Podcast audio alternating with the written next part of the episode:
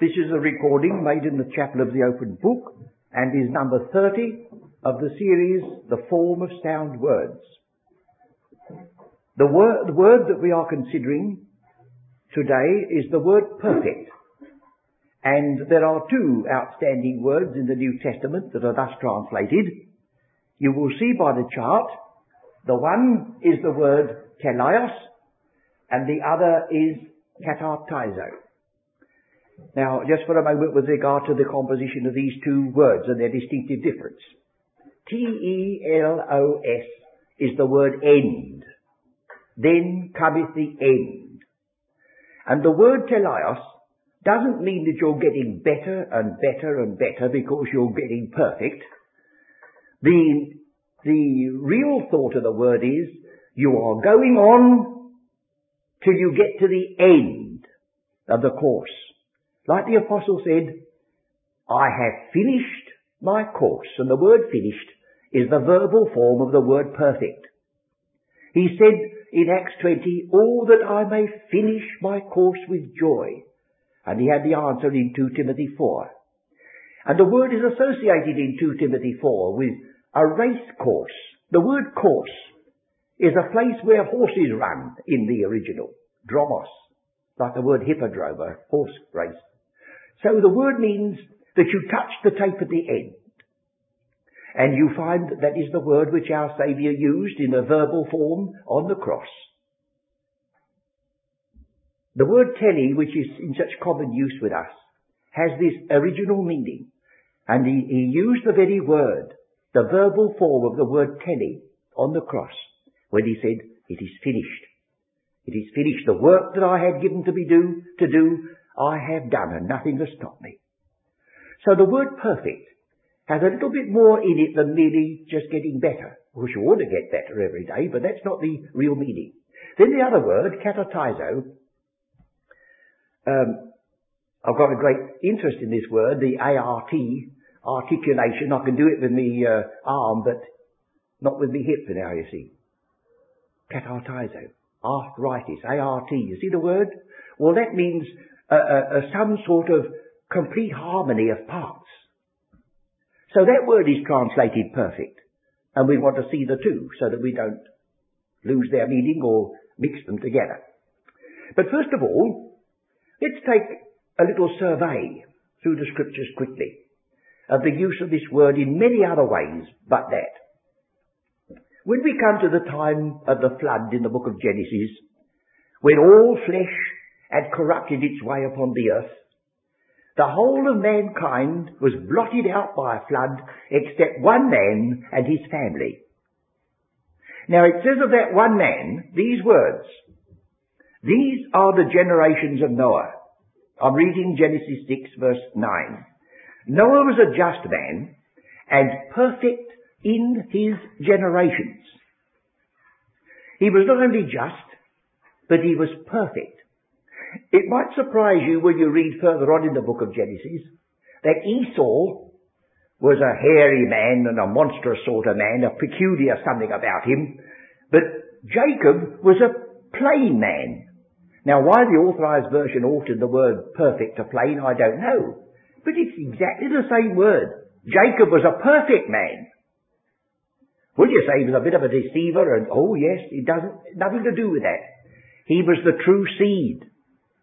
Noah was the true seed. It was nearly blotted out in the time of the flood, but one man brought it through the ark and started on the purpose of God afterwards.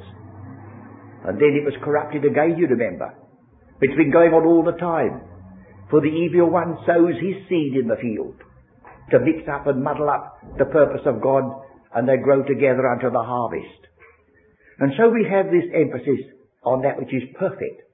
Again, the word is used in the Levitical law with regard to the animals that have to be used in sacrifice. I'm reading from Leviticus 22, verse 21. And whosoever offereth a sacrifice of peace offerings unto the Lord to accomplish his vow or a freewill offering in beeves or sheep, it shall be perfect to be accepted. It shall be perfect. Then he goes on to say what perfection was here.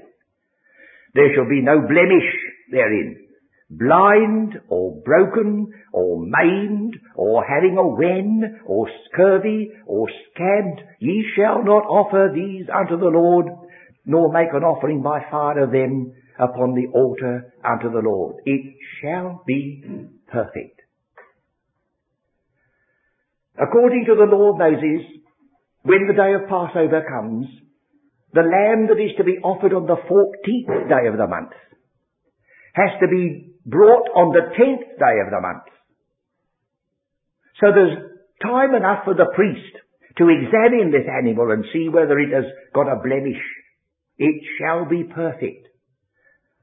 And our Saviour was taken before Annas the high priest, before Caiaphas the high priest, before Pilate, and they all pronounced him. They didn't say the word perfect. But one said, I find no fault with this just man. Herod sent him back, said, I find no worthy of death in this man. Pilate's wife said, don't you have anything to do with that just man? And the dying thief said, we are being treated according to our deeds, but this man hath done nothing amiss. They all examined the Lamb of God before he was offered. And his very enemies pronounced that he was perfect. He was complete. So there's some of the ways in which this word is used. And then we come to the New Testament, and we have that statement in our Saviour's prayer in John 17. He says, I pray that they, verse 21, that they all may be one, as thou, Father, art in me, and I in thee, that they also may be one in us, that the world may believe that thou hast sent me. And the glory which thou, hast, thou gavest me, I have given them, that they may be one, even as we are one. I in them, and thou in me, that they may be perfected in one. Perfected in one. Made perfect in one. So the idea of perfect, you see, has got wider significance than just what seems on the surface. This is a marvellous, a complete unity beyond our conception.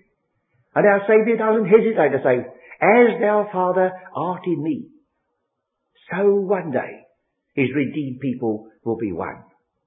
Well, if that's not perfection, what is? And so we could go on. If you come to the passage we had just now in 1 Corinthians 13, it's in contrast with that which is in part. When that which is in part, when that which is perfect is come, then that which is in part should be done away. So there's another reference to this in Corinthians that will take us along our journey in understanding it. If you turn to, uh, to the first chapter, or the second chapter rather, of 1 Corinthians, you'll find that he says he made a distinction between some of those to whom he spoke. 1 Corinthians chapter 2. I'll read the first few verses. And I, brethren, when I came to you, came not with excellency of speech or of wisdom, declaring unto you the testimony of God, for I determined not to know anything among you save Jesus Christ and Him crucified. And I was with you in weakness and in fear and in much trembling, and my speech and my preaching was not with enticing words of man's wisdom, but in demonstration of the Spirit of power, that your faith should not stand in the wisdom of God, in man, but in the power of God. But he says, don't misunderstand me. Howbeit, we speak wisdom among them that are perfect. Now what's his idea? Well, if you turn the page, he picks this up again in chapter 3. And I, brethren, could not speak unto you as unto spiritual, but as unto carnal, even as unto babes in Christ. Babes. The contrast between the babes and those with whom Paul could speak is the perfect. Now, you may not think that when a person grows up, they are, as compared with a baby, perfect. But it depends upon what you mean by that, of course. And if you come to the Epistle to the Hebrews, you'll find the same argument is there that we had set out in part in 1 Corinthians. Will you come to Hebrews chapter 5?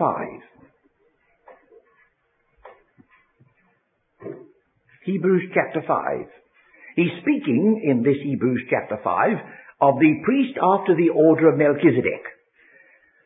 And he admits that there are some things, verse 11, of whom we have many things to say, and hard to be uttered. But he didn't say they were hard to be uttered because he didn't know what to tell them. But he says because you can't hear them. You do understand, don't you, friends, that it takes two people to speak. I don't mean both of them speaking. One to speak and one to hear. Because if this chapel were quite empty and I stood here saying this, I'm not speaking, I'm making a noise, it's, it's registering nowhere. So he said, you see, you must have your ears attuned to the message. Otherwise, it'll pass. There are some folks still, I've seen a, I've seen a Sunday school teacher go, give a little exercise to his children. They always, before they started the Sunday school lesson, put one finger in one ear. I said, what do you do that for? He said, well, we all remind ourselves that it might go in one ear and out the other. You see? So he says, no, you're dull of hearing. And this same word, according to the structure, the structure is so marvellous, it says in verse 12 of chapter 6, be ye not slothful. That's the same word, dull. Slothful. Dull. So he said, because of that, I can't tell you what I want to tell you about the priest after the order of Melchizedek. I'm back again in chapter 5, verse 12. For when for the time you ought to be teachers, you see the idea, don't you, that you shouldn't always be babes. You'll meet one of these pious, I don't use the word pious in a wrong sense, it's a true word, but there's a mock piety. Oh, he says, oh, I'm but a babe. And he's been a Christian for years and years and years. Well, there's nothing to boast about. He says, for the time you ought to be teaching somebody else. You have need that one teach you again, which be the first principles, the very elements, the ABC of the oracles of God. And now he's back on his figure as a baby. And are become such as have need of milk and not of strong meat. You see, the same apostle wrote Hebrews as wrote Corinthians. A good many people don't believe that. But here's all sorts of evidence. He uses the same figures here about the babe and the perfect, just the same. For everyone that useth milk is unskillful, never been tested out, in the word of righteousness, for he's a babe. But strong meat belongeth to them that are of full age. Now that's the margin tells you perfect. Full age. They've grown up.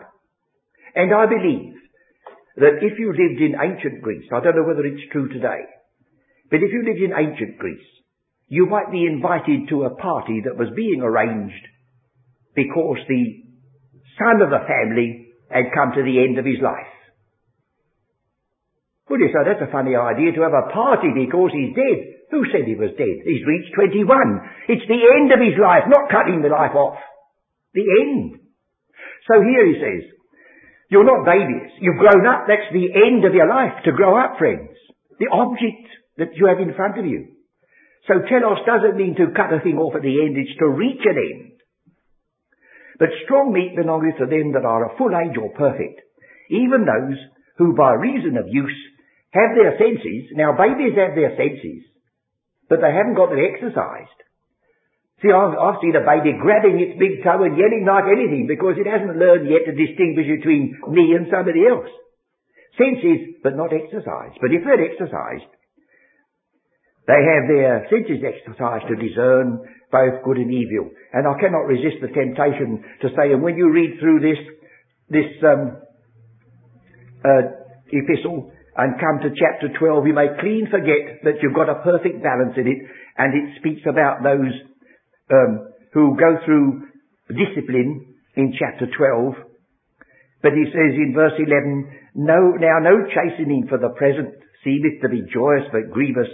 Nevertheless afterward it yieldeth the peaceable fruit of righteousness unto them who are, what? Exercised thereby. Oh, he hasn't forgotten it. We may have done, he hadn't. And so one of the marks of growing up is that you're exercised by the truth. You don't merely say it, but you're exercised by it. It's beginning to have an effect upon you. Now we get the principle working out in Hebrews 3 immediately says in the next chapter, therefore, this is the condition of things, therefore, leaving the principles of the doctrine of Christ. Well now you lift that out and put that on a board outside your chapel they say, what a monstrous idea. They're telling people to leave the very principles of the doctrine of Christ. Some people might think that's true of some churches, I don't know. But don't you see, He's told you that the principles are the ABC. He says you're still there where you ought to be left it long ago. So he says, therefore, leaving the word of the beginning of Christ, oh, it's right for us to read the Gospels. But when I meet a Christian who lives in the Gospels, I know he hasn't got very far. Because you can go right through the Gospel according to Matthew with the Sermon on the Mount and the Lord's Prayer and all the parables and you come to a point where you discover that 16 chapters on, Peter did not know that our Lord was to be crucified. Don't you see? That's the word of the beginning. But the epistles come along and say, we start where the Gospels end. The Gospel tells you he was crucified, but doesn't tell you why. The epistle says, now I'll tell you why, the doctrine of the cross. So, don't be a baby and live on milk all the time. Move on. So he says that's what we're going to do. Therefore, leaving the word of the beginning of Christ, let us go on unto perfection. Go on to the end. Contrast with the word beginning which is there. Go on to the end. You don't know the truth if you only know Bethlehem. You don't know the truth if you stay at the cross. You don't know the truth even if you're in resurrection with Mary. You don't know the truth until he's ascended and seated at the right hand and then he's got to come again and all things under his feet and lay a perfect universe at the foot of the Father that God may be all in all. That's when the word finish will be written. So you see how much there is to put onto the initial fact of the coming of Christ at the beginning before you say that you know. Now, in contrast with going on unto perfection, you'll see on this chart I've put the, the balance. At the end of chapter 10, we have the alternative. He speaks about those who suffered for truth's sake, and I'll pick it up in verse 36, oh verse 35, cast not away therefore your confidence, which hath great recompense of reward. Then presently, verse 38, now the just shall live by faith. But if any man draw back, my soul shall have no pleasure in him. But we are not of them which draw back unto perdition, but unto them which believe to the acquisition, not saving. This is taking up your cross and finding your soul in that day. This is not the evangelical word saving at all. Don't you see now we've got the two points in the epistle of the Hebrews. You either go on to perfection, the full end, or you'll draw back to perdition, the two. Now those two words, perfection and perdition, come in Philippians 3, but they're not so translated. So shall we come back to Philippians 3? And by comparing the two passages, we may get a better idea of their meaning in both epistles.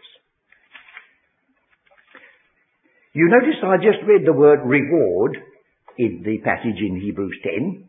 Well now if I look at Philippians 3, it says in verse um, 14, I press toward the mark for the prize. The reward in one epistle is said to be a prize in the other. And I'll go back now without turning to the passage. You will know it's there. In the 12th chapter of Hebrews, it says, um, Therefore, being compassed about with so great a cloud of witnesses, let us lay aside every weight and the sin which doth so easily beset us, and let us run with patience the race that is set before us, looking unto Jesus, the author and finisher or perfecter of our faith, who for the joy that was set before him endured a cross, despising the shame, and is set down at the right hand. Don't you see? The perfecter of faith went right through cross, right to the throne, and he's exhorting them to have to run with patience the race set before them. Well here, the apostle in Philippians 3, he says, that I may know him and the power of his resurrection. Verse 11, if by any means I might attain unto the out resurrection, out from among the dead, the out is there, and Hebrews balances this by a better resurrection in Hebrews 11, better than some. Not as though I had already attained, either were already perfect, you see. Now Paul isn't speaking about his standing in Christ or his salvation, but he says, I've started to run this race. But you can't say you, you're sure of winning until you get and touch the post at the end. That's, there's no prize or there's no running a race if before you start everybody knows perfectly well that this particular one is going to win. If there's no element of chance about it, whatever, well, you might as well just not run. You stop at home see. So he says, oh, I don't think I, I've attained yet. But he says, I tell you what I do. Brethren, I count not myself to have apprehended, but this one thing I do, forgetting those things which are behind, and reaching forth unto those things which are before, I press according to a mark, that's the white mark down the middle of the road, which we still copy from the ancient Greeks and Romans. I press according to a mark for the prize of the high calling of God in Christ Jesus. Now where's this word perdition coming in? You see the word perfect? I'm not yet perfect. Verse 15, let us therefore as many as would be perfect, as it should be translated, be thus minded. If you would like to follow on in this train, now look further. 17, brethren, be followers together of me, and mark them which walk, so as you have us for an example. For many walk of whom I have told you often, and now tell you even weeping, that they are the enemies of the cross of Christ, whose end is destruction, whose God is their belly, whose glory is in their shame, who mind earthly things. Now the word destruction is the word perdition. Hebrews says we go on to perfection or we'll draw back to perdition. Philippians says we go on to perfection or we might be like those who are the enemies of the cross of Christ and draw back to destruction. And the rather blunt statement, whose God is their belly, refers you to Esau in Hebrews, who for one morsel of meat sold his birthright. Oh, they hang together, these epistles. They've got a message. Let them speak. So you see, is it growing in your mind? This idea of perfection is not merely just a static sort of getting better, but it's a, a running. It's a race. It's something in front of you, something you may attain unto. And that's one of the key thoughts of these epistles that the apostle has written. Well, now you will find there are consequences in connection with this. Uh, in two, in um, 2 Corinthians chapter 7, lifting out of its context, we have rather a strange exhortation. 2 Corinthians chapter 7.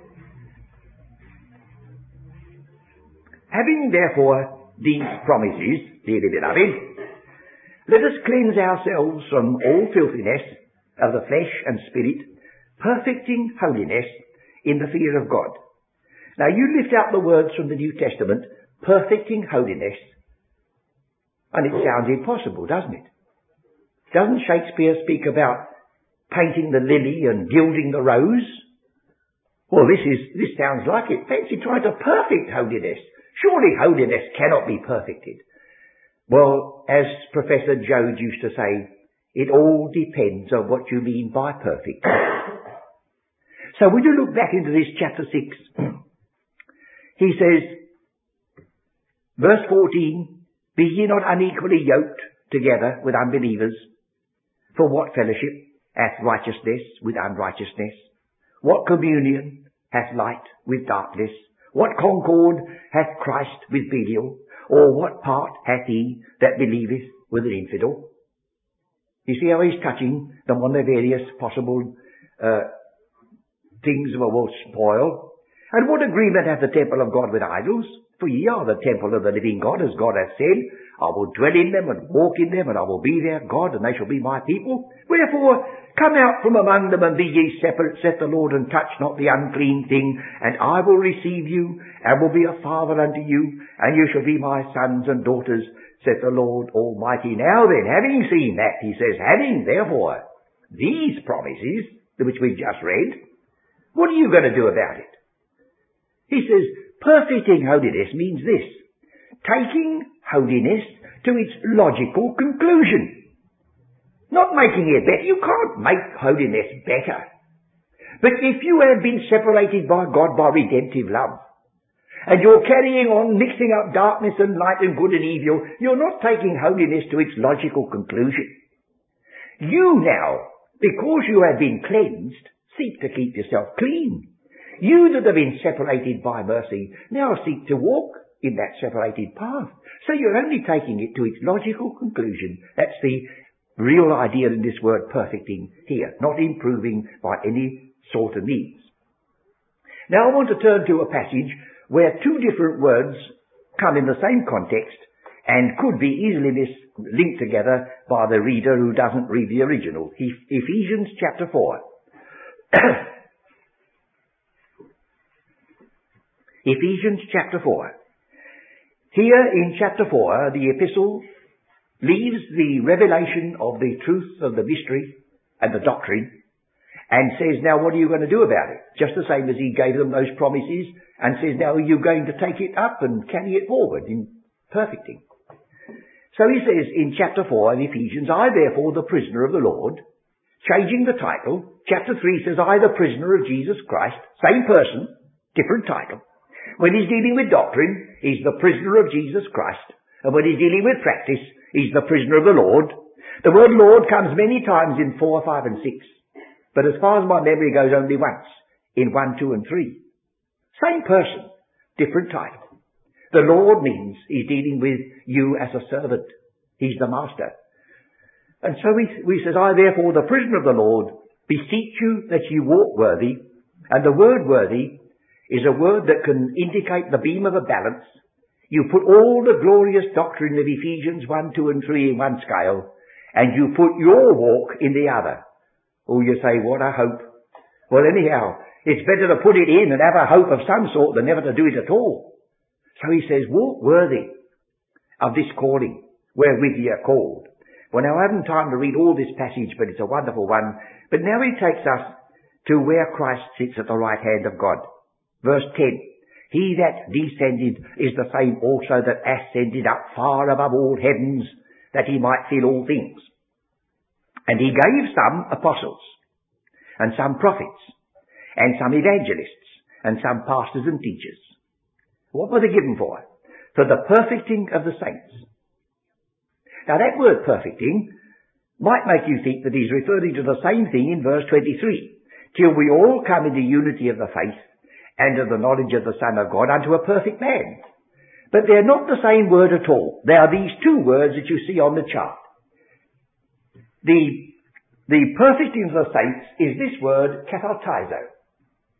And the perfect man is the word teleios. Two different words. Now, what does he mean when he says the perfecting of the saints?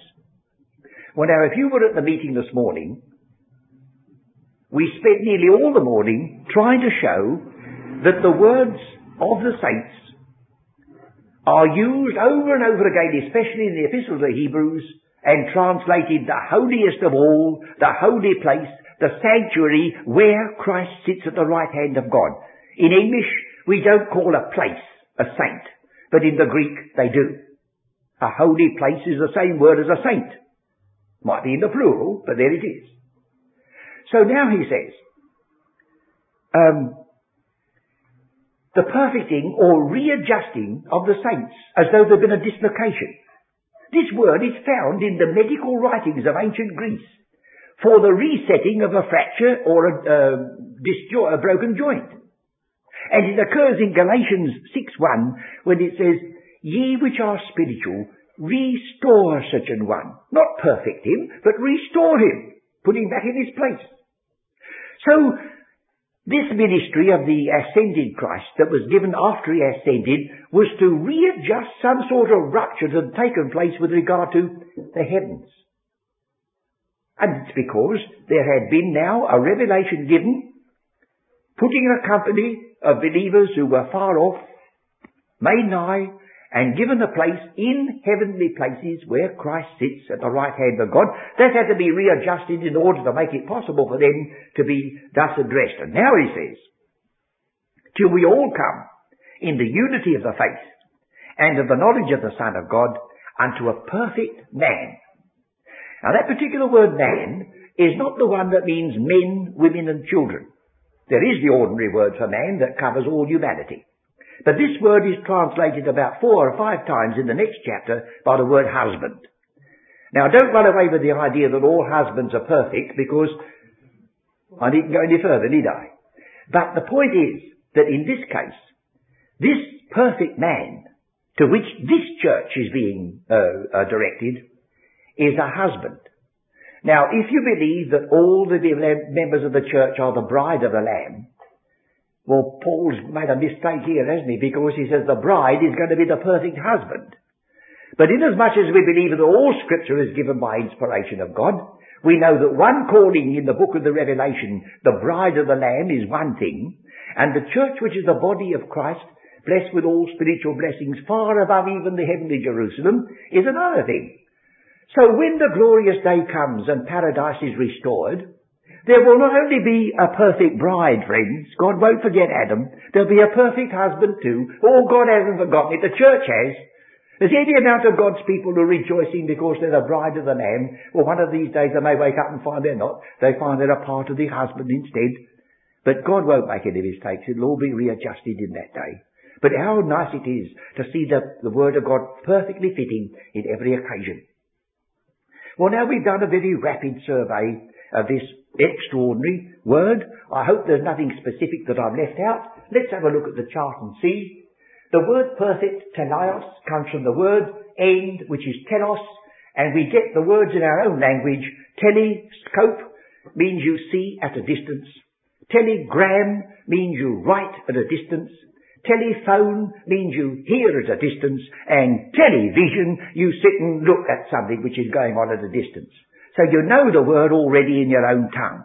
It doesn't mean something that's perfect, for neither telephones, telescopes, telegrams or television are perfect, but it means something that brings the end near to you. So the word, incipient word of the word perfect, the meaning is you go right out to the end. Like the apostle said that I may finish my course, and he did. That Christ came to do a work. He says, my meat and my drink is to do the work of him that sent me and to finish that work. And he said, it is finished. That's teleios. And then the other word is the word katartizo, which means to, um, I now I never gave you the passage, but there it's waiting for us. Matthew. Shall we look at this one for the last, uh, before we say we've come to a conclusion, because it's a rather interesting use of the word. Matthew, the fourth chapter.